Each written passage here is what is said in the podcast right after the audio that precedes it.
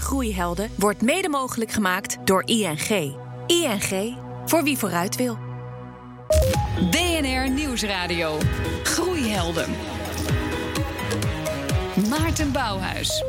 In de haven en op het water wordt volop geïnnoveerd door nieuwkomers met grootse plannen en torenhoge ambities uiteraard. Heldhaftige verhalen van echte groeiondernemers. Welkom bij BNR Groeihelden. Met vandaag dus alles over groeien in de haven.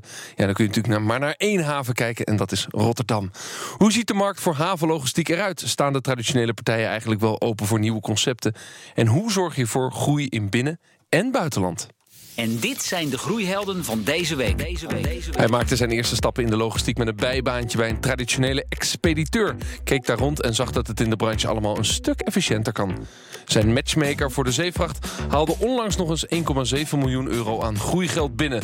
Jarel Habets van Schiphol, hoeveel procent gaan we dit jaar groeien? Ik hoop net zo hard als vorig jaar. En dat was, uh, of dit jaar eigenlijk, dat was 900 procent. 900 procent. Hachikide, mijn tweede gast, kent het wereldje van schepen en havens al zijn hele leven.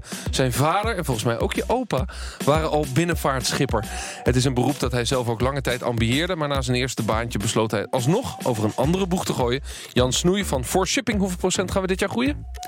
Ook uh, hetzelfde als uh, Jarel, uh, ongeveer 1000 procent afgelopen jaar. En volgend jaar verwachten we dat ook. Echte groeiers dus bij mij in de uitzending. Ja, Jan, For Shipping is een app. Wat doet de app precies? Wij brengen de verladers en de binnenvaartondernemers bij elkaar. Uh, op een transparante manier en heel gebruiksvriendelijk. Ja, dus een verlader is degene die vracht heeft? Zeker. Die iets wil vervoeren. En een binnenvaartschipper is uh, in de meeste gevallen een zelfstandig ondernemer met een schip. Ja, en, en die vaart over de Nederlandse rivieren kunnen bijna niks meenemen, want het water staat laag. Ja, dat is vandaag de dag een, een behoorlijke uitdaging. Vooral voor de verladers met een transportwens, omdat de capaciteit gewoon enorm gereduceerd is. Uh, en voor de binnenvaartondernemers is er krapte in de markt. En dat betekent vaak voor hoge prijzen. Dus op korte termijn is dat gunstig voor die partijen. Maar voor de langere termijn denk ik niet. Ja, voor de waterhuishouding zou het ook goed zijn als het water wat hoger komt. Hoe gaat dat nou normaal gesproken? Hoe komt een binnenvaartschipper dan normaal aan zijn vracht? Mijn opa uh, die ging vroeger naar de kroeg uh, aan de haven. vrienden maken met de barman. en daar moest je dan je werk vandaan halen. Mijn vader vervolgens sinds de mobiele telefoon uh, zat hij de hele dag te bellen om een inzicht te krijgen in de markt en de best aansluitende reizen. Um, en op die intransparante uh, en traditionele manier gaat het vandaag de dag nog steeds.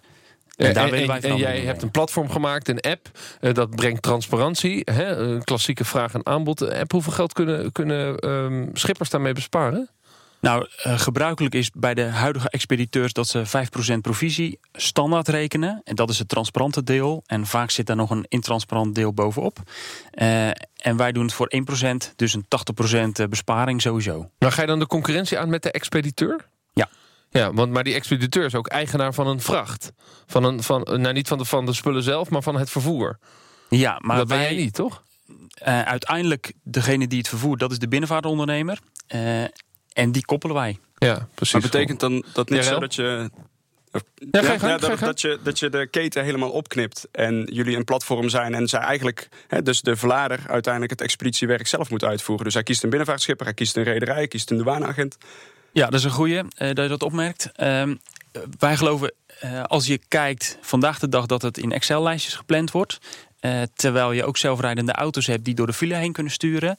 Ik geloof behoorlijk veel in de technologie en de mogelijkheden daarin. Maar ik ben het eens met je, uh, want daar doe je waarschijnlijk op... dat als een, een schip bewijzen van vastvaart in de rivier... of er zijn gekke problemen, dat kan een platform niet oplossen.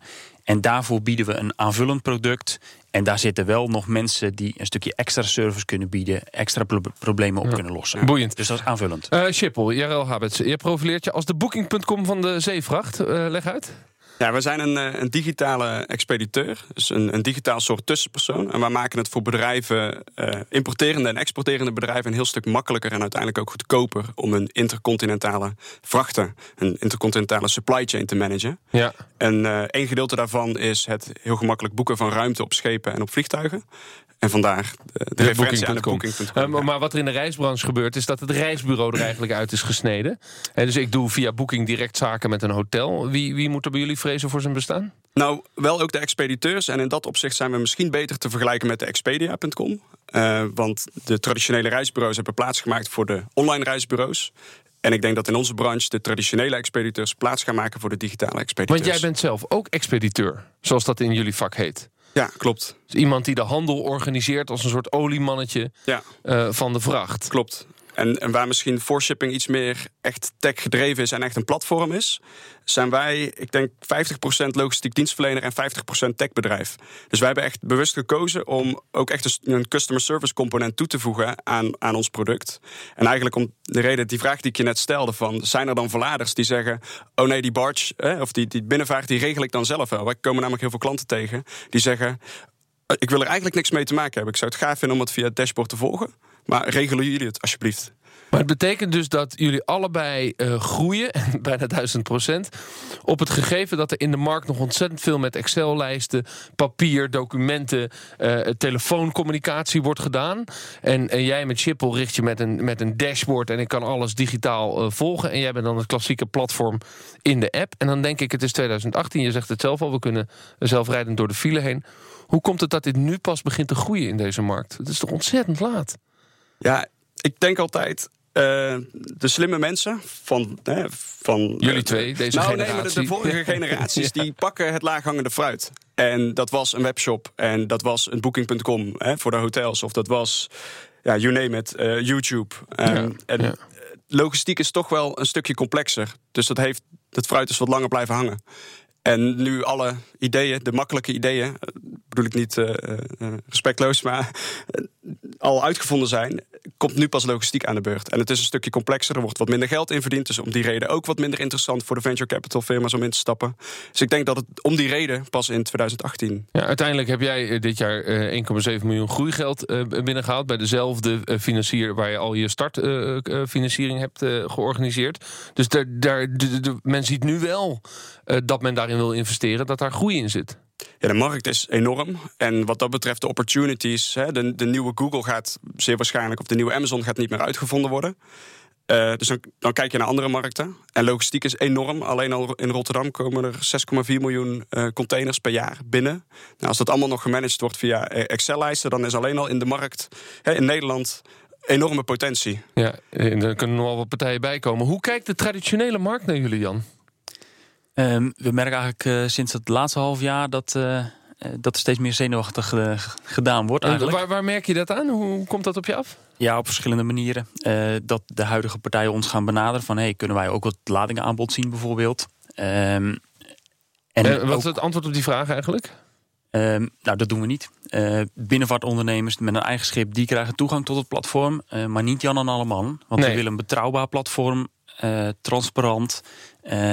En, en als Ja, dus je- de, degene die een vracht aanbiedt, heeft toegang tot het platform. En de binnenvaartschipper heeft toegang tot het platform. Ja, klopt. En de, en de klassieke expediteur die probeert er tussenuit te, te duwen. Maar die wil een plekje. Die wil misschien ook wel op jouw platform.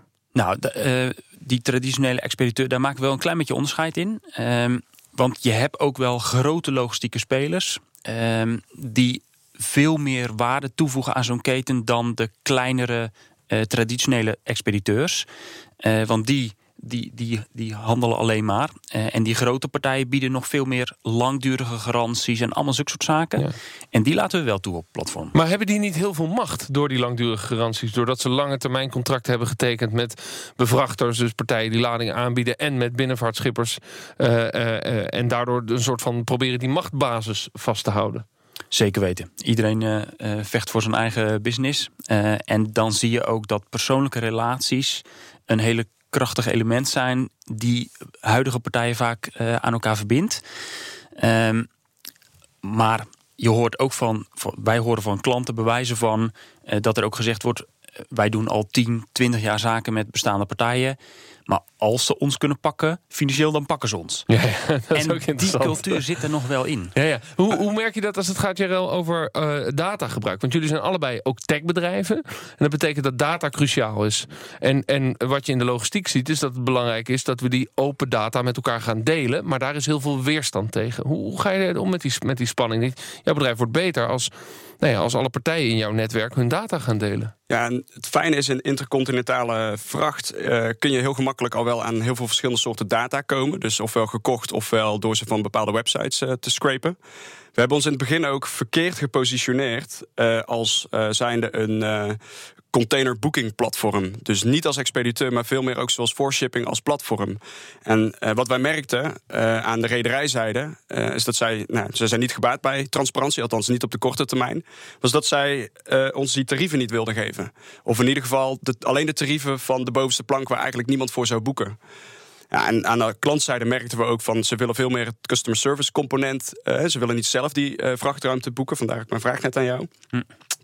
Um, dus uiteindelijk uh, hebben we ons ook veel meer opgesteld naar die rederijen toe. Als zijn, hé, hey, maar we zijn gewoon een expediteur. We maken het voor de verladers dat is als groeibedrijf wel, wel, broeien, wel boeiend. Je begint met een insteek en je merkt dat het niet werkt. En dan ga je vervolgens je, je propositie een beetje veranderen... en je, je positionering veranderen en dan werkt het wel. Ja, je spreekt met, met je leveranciers en met je klanten... en je ziet van, nou ja, dit heeft misschien in de intercontinentale vrachtzendingen... niet heel veel uh, toekomst. Ja, dan, dan pivot je.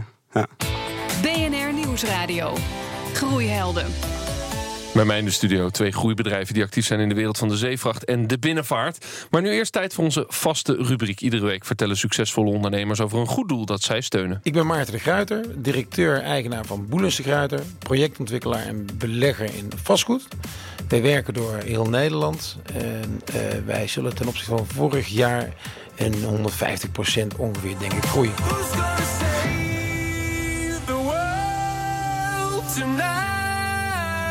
Ik ben voorzitter van Stichting Diabetes Onderzoek Nederland, Stichting DON. En Stichting DON zet zich uh, nu al 13 jaar in uh, voor de genezing van diabetes type 1. Ik ben zelf diabetespatiënt. Ik heb sinds mijn achtste jaar uh, diabetes type 1. En uh, ja, ik ben op een gegeven moment tot de conclusie gekomen van wat wordt er eigenlijk weinig geld opgehaald in Nederland voor diabetes. Dat verbaasde mij, want er zijn ongeveer 120, 130.000 type 1 patiënten in Nederland. En dat weinig geld wordt opgehaald, gaat eigenlijk bijna allemaal naar care. En dan zien ze mij weer komen en dan denken ze, oh, ik hoop niet dat hij weer geld komt vragen. En uh, ja, dat is natuurlijk meestal wel zo. Ik, ik, ben ook nog een tijdje voorzitter van FC Den Bosch geweest. Toen waren de mensen in de regio Den Bosch denk twee keer zo bang. Want dan dachten ze of hij komt geld vragen voor FC Den Bosch... ofwel voor Stichting Don. Nou, diabetes type 1 is de hoofdoorzaak van blindheid, hoofdoorzaak van nierfalen. Dus meer dan 40% van de patiënten die aan de nierdialyse liggen, liggen daar vanwege hun diabetes. Nou, voor mij zelf is met name mijn ogen die erg hard achteruit gaan. Nou, het is niet een lenzenprobleem, dus daar kun je geen bril voor dragen. Uh, met natuurlijk ja, als, als doemscenario dat je blind zou kunnen worden. Je hoorde Maarten de Gruiter van projectontwikkelaar Boelens en de Gruiter. BNR Nieuwsradio. Groeihelden. Groeien in de haven, binnenvaart, zeevracht. Daar gaat het over in deze aflevering van BNR Groeihelden. En ik praat met uh, Jarel Habets van Schiphol. Zijn platform automatiseert de papierwinkel die ontstaat bij het verschepen van zeevracht. En Jan Snoei van For Shipping. Een app maakt het organiseren van transport voor verladers en schippers een stuk eenvoudiger. Uh, hebben jullie zelf eigenlijk nog groeihelden? Zijn er ondernemers, haven, misschien oude havenondernemers, zoals je opa waar je tegenop kijkt? Nou, eh, om te beginnen, elke ondernemer die een bedrijf uh, snel kan laten groeien, vind ik, uh, dat vind ik een held. Ja, um, ik heb zelf al ervaren dat het niet vanzelf gaat. Nee. Um, maar Jan Hoek, een, een, vriend, inmiddels gepensioneerd, hebben ook een bedrijf van, uh, van 0 tot bijna 100 man laten groeien. en dat vind ik een echt. Ja, mooi. Jij nog een persoonlijke groei had Ja, ik denk uh, van Nederlandse bodem dan. Ik bedoel, ben sowieso uh, fan van de, de, de Silicon Valley uh, ja. entrepreneurs. Elon Musk wordt uiteraard vaak genoemd, vast ook hier. ik wacht nog steeds op mijn Tesla Model 3 al drie jaar, maar ga verder. Ja, maar toch blijf je wachten. Blijf dat, wachten. dat, doet hij goed dan, toch? nee, en meer op Nederlandse bodem denk ik toch Jitse Groen van takeaway.com. Ja. Ja. En voornamelijk omdat het een heel authentiek um, ja, verhaal is, vind ik. Hij is voor 2000 begonnen, nog voor het breedbandinternet. Um, ja, uiteindelijk uh, toch het bedrijf naar de beurs weten te brengen. Zonder dat daar het VC-landschap zoals dat nu in Nederland is uh, uh, bestond. Dus eigenlijk echt met eigen geld steeds gegroeid.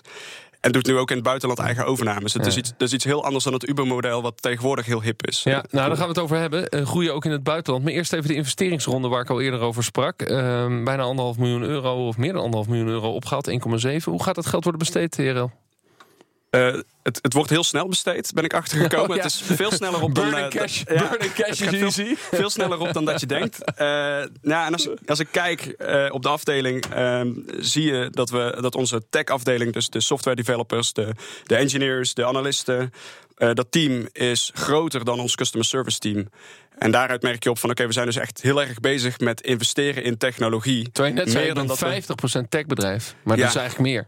Ja, in, dit, in deze fase zijn we meer tech dan, uh, dan dat we een ja, logistiek en waar, waar, waar, waar zitten de, laten we zeggen, de innovatie die je komend jaar dan in de markt wil zetten? Waar de jongetjes en de meisjes mee aan het programmeren zijn?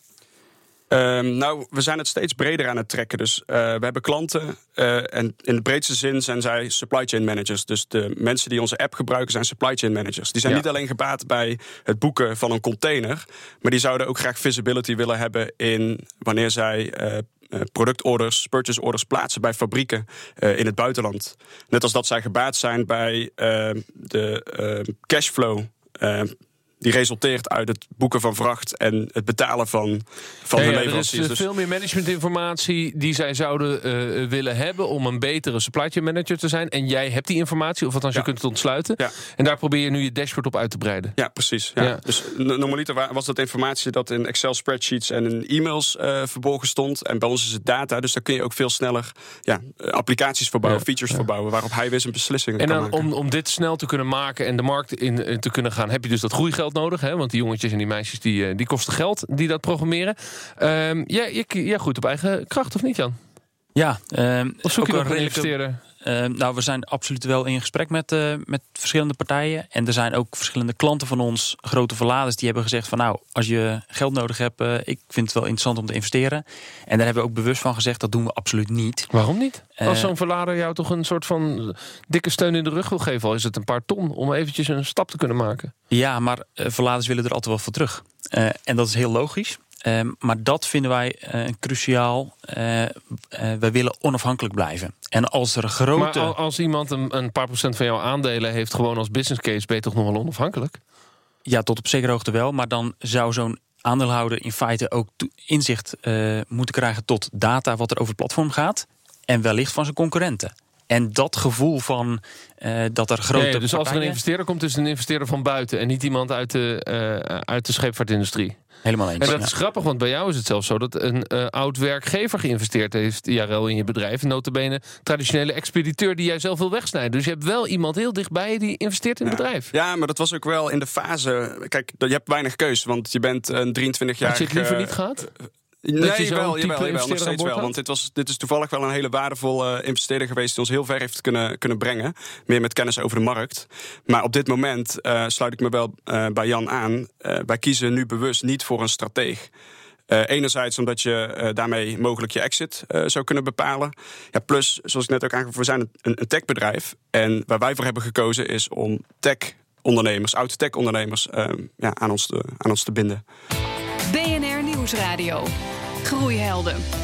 Tijd voor het kantelpunt, onze wekelijkse rubriek... waarin ondernemers vertellen over belangrijke gebeurtenissen... die zorgen voor snellere groei van hun bedrijf. 3D Hubs is een online platform dat uh, productiefaciliteiten wereldwijd verbindt... Uh, met klanten die iets willen laten produceren. Uh, kunststoffen of metalen onderdelen.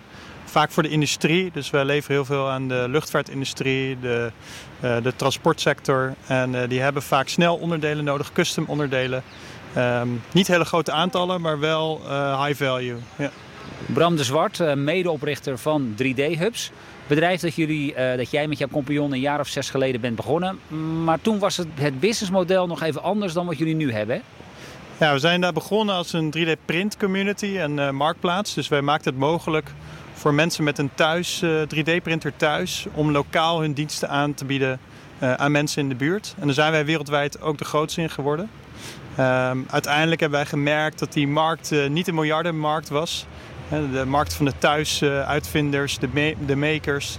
Uh, en hebben inderdaad een jaar geleden besloten om, uh, om het roer om te gooien en ons te gaan richten echt op de, de B2B-sector, de maakindustrie. Maar even schetsen, je hebt een bedrijf hier in Amsterdam. We staan nu voor jullie pand aan het Frederiksplein. Je bent de grootste van de wereld. Je hebt klanten, je hebt omzet. En toch besluit je, onze ambities reiken verder dan dat. Ja, dat was natuurlijk een heel lastige beslissing. Ook omdat we wisten om echt groot te worden in die B2B uh, maakindustrie. eh, dat we toch wel dat thuis 3D-printen moesten gaan uitfaseren. Dus inderdaad iets waar wij eh, wereldwijd de grootste in waren om dat eigenlijk te gaan stoppen. Dus dat was inderdaad een hele moeilijke beslissing. Eh, die is niet in één dag genomen. Ehm, eh, maar we wisten dat we een veel grotere markt eh, in gingen. Eh, maar het was inderdaad een jaar geleden nog onzeker of we daar ook eh, product market fit zouden vinden. Wat uiteindelijk dus wel gelukt is. Ja, en is dat ook meteen de, de, de moeilijkste uitdaging die, je- die je dan hebt als je zo'n pivot eh, aangaat? Ja, je moet echt eh, alles omgooien. Dus eh, bijvoorbeeld in het oude model eh, deden we bijvoorbeeld helemaal geen sales. Hè. De- de- alleen de, de lifetime value van klanten rechtvaardigde alleen online marketing. En in één keer moet je sales gaan doen om echt die grote klanten van ons, hè, zoals eh, SpaceX, Tesla, eh, Siemens, eh, General Electric, om die binnen te halen, moet je gewoon met verkopers eh, ehm, aan de gang. En dat betekent ook een heel andere bedrijfscultuur en heel- dat we heel andere mensen moesten gaan aannemen ook. Ja. Ja, we zijn nu een jaar verder. Ehm, jullie zijn onlangs beloond met een Sprout Challenger Award. Eh, was dat ook met name omdat jullie in staat zijn geweest om die omslag te maken? Ja, dat was inderdaad wat de jury zei. Is, eh, ja, dat ze knap vonden dat, het, A, dat ze de beslissing hebben genomen om eh, ei- eigenlijk het oude model uit te faseren en eh, ons op een hele grotere, grote nieuwe markt te gaan richten. En eh, dat het ons ook gelukt is inderdaad. Ja. Ja, mooi verhaal. Je bent al wereldwijd marktleider, maar besluit toch om het roer om te gooien. Je hoorde Bram de Zwart van 3D Hubs. Ik praat verder met Jarel Habets van Schiphol en Jan Snoei van For Shipping. Eh Jarel, gaan we verder groeien in het buitenland? Ja, we gaan zeker verder groeien. in Welke landen richten we ons op? Eh, eerst China. Oké, Eh. Met een vestiging eh, in, zal Hongkong of Singapore worden. Gaat die komend jaar geopend worden? Die gaat komend jaar sowieso Want je geopend zit nu worden. met een mannetje of 30 eh, op de Witte de Wit in Rotterdam. Ja, klopt. In, het- in het hart van de havenstad. In het hart van de havenstad, maar wel in het centrum. Dus niet op de Waalhaven Nee, bij de andere weet waar de Witte de Wit expediteurs. ligt, waar het gezellig is, waar de Ja, terrasjes ja, zijn. precies, ja. Als je jonge, jonge techmensen voor je hebt werken, dan moet je daar zitten. Want Ja, die die dat- willen ook op ja. dat- bij dat terrasje kunnen zitten op Precies, vrijdag. ja, ja, ja. Da- Ja. Daar is het echt En dan dus naar China toe. Ja, naar China. Ja, we, kijk, onze klanten, eh, we zijn voornamelijk op import gefocust. Het zijn toch de supply chain managers die toch iets meer geven om echt visibility dan dat exportklanten dat hebben. Eh, dus onze groeimarkten zijn dan eerder België, Duitsland, Frankrijk. Maar wij hopen, eh, misschien is dat naïef, het vanuit Rotterdam te kunnen managen. Dus met een Duits en een, en een Frans en een Belgisch team. Eh, maar wellicht ko- ontkomen we er niet aan om ook in die landen, eh, in de haven, in Hamburg, een, eh, een vestiging te openen. Ja, maar eerst maar eens in, in China, omdat je dus op die zeevracht richt. En dat is zijn natuurlijk de dikke stromen tussen Ja. China en Europa. Stel dat je in de directie zit, of ik zit in de directie van een grote, rode, een grote rederij. Dan denk ik, joh, over 1, 2 jaar, dan zijn ze nog wat gegroeid en koop ik die jongens. En dan, dan, dan heb ik dat maar binnen. Dan hebben zij de technologie ontwikkeld. Ik heb geld zat, ik koop ze gewoon. Ja, het gebeurt wel vaak. Maar vooralsnog zien wij. eh Want je sprak namelijk zitten. eh, daar straks al het woord exit uit. Is dat wel jouw, jouw, jouw focus als ondernemer, dat er een exit komt? Nee, maar onze eh, venture capital investeerders en angels... die voorzien natuurlijk wel een exit. Ze moeten rendement maken. Ja. Dit is niet hun, eh, hun jongensdroom. Dit is wel mijn jongensdroom. Dus ik, ik hoop hier zo lang mogelijk mee door te kunnen blijven Ja. gaan. Maar uiteindelijk eh, ontkom je er niet aan... als jouw bedrijf en de mensen met wie je het doet... meer levensvatbaar zijn. Als ze aanhaken bij een, een grote onderneming... dan is dat een strategisch slimme keuze. Ja, Dus dus ergens gaat het wel gebeuren. En de vraag is hoe dat, hoe dat eruit ziet en wat jouw rol dan is. of, of een IPO, daar hoop ik Ja, natuurlijk dat op. zou eh, natuurlijk helemaal stoer zo. zijn. Kom, Ja. kom je dan nog eens langs om daarover te vertellen? Ja, graag. Eh, eh, wellicht weet Jitse Groen, dan eh, die kan je wel helpen hoe dat werkt. Jan, hoe kijkt jouw vader nu eigenlijk tegen jouw bedrijf aan? Want hij is zelf gestopt als binnenvaartschipper. Echt een trotse schipper. Waarschijnlijk 40, 50 jaar op het schip. En, en, en nu ben jij de tech-ondernemer en niet de binnenvaartschipper. Ja, hij, vindt- hij vindt het heel erg leuk eh, waar we mee bezig zijn. Eh, hij vindt het ook wel spannend. Ehm, hele nieuwe dingen. ehm, echt op een compleet andere manier. En als je dan in een traditionele wereld opgegroeid bent en eh, daar zijn ook natuurlijk wel veel veranderingen. Maar de echte verandering en de impact van internet, die heeft hij nooit ervaren. Helpt hij je om de, om de industrie goed te begrijpen? Eh, zeker weten. Ja. Eh, hij geeft genoeg feedback en, en ook broers en, en familie, omstanders om me heen. En dat is heel waardevol. En, en zijn netwerk zit natuurlijk allemaal op jouw app. Al zijn bevriende eh, schipperscollega's. Zeker weten. Ja, precies. Eh, ik dank de groeihelden voor eh, deze week. Gerald Havertz van Schiphol. En als laatste hoorde u Jan Snoei van For Shipping. Die dus zelf geen schipper werd, maar tech-ondernemer in de scheepvaart. Volgende week weer een nieuwe groeihelden. En dan praten we over een groeistrategie die steeds meer Nederlandse bedrijven wordt gehanteerd. De Rockefeller Habits. En tot die tijd zou ik zeggen, blijf lekker doorgroeien. BNR Groeihelden wordt mede mogelijk gemaakt door ING. ING, voor wie vooruit wil.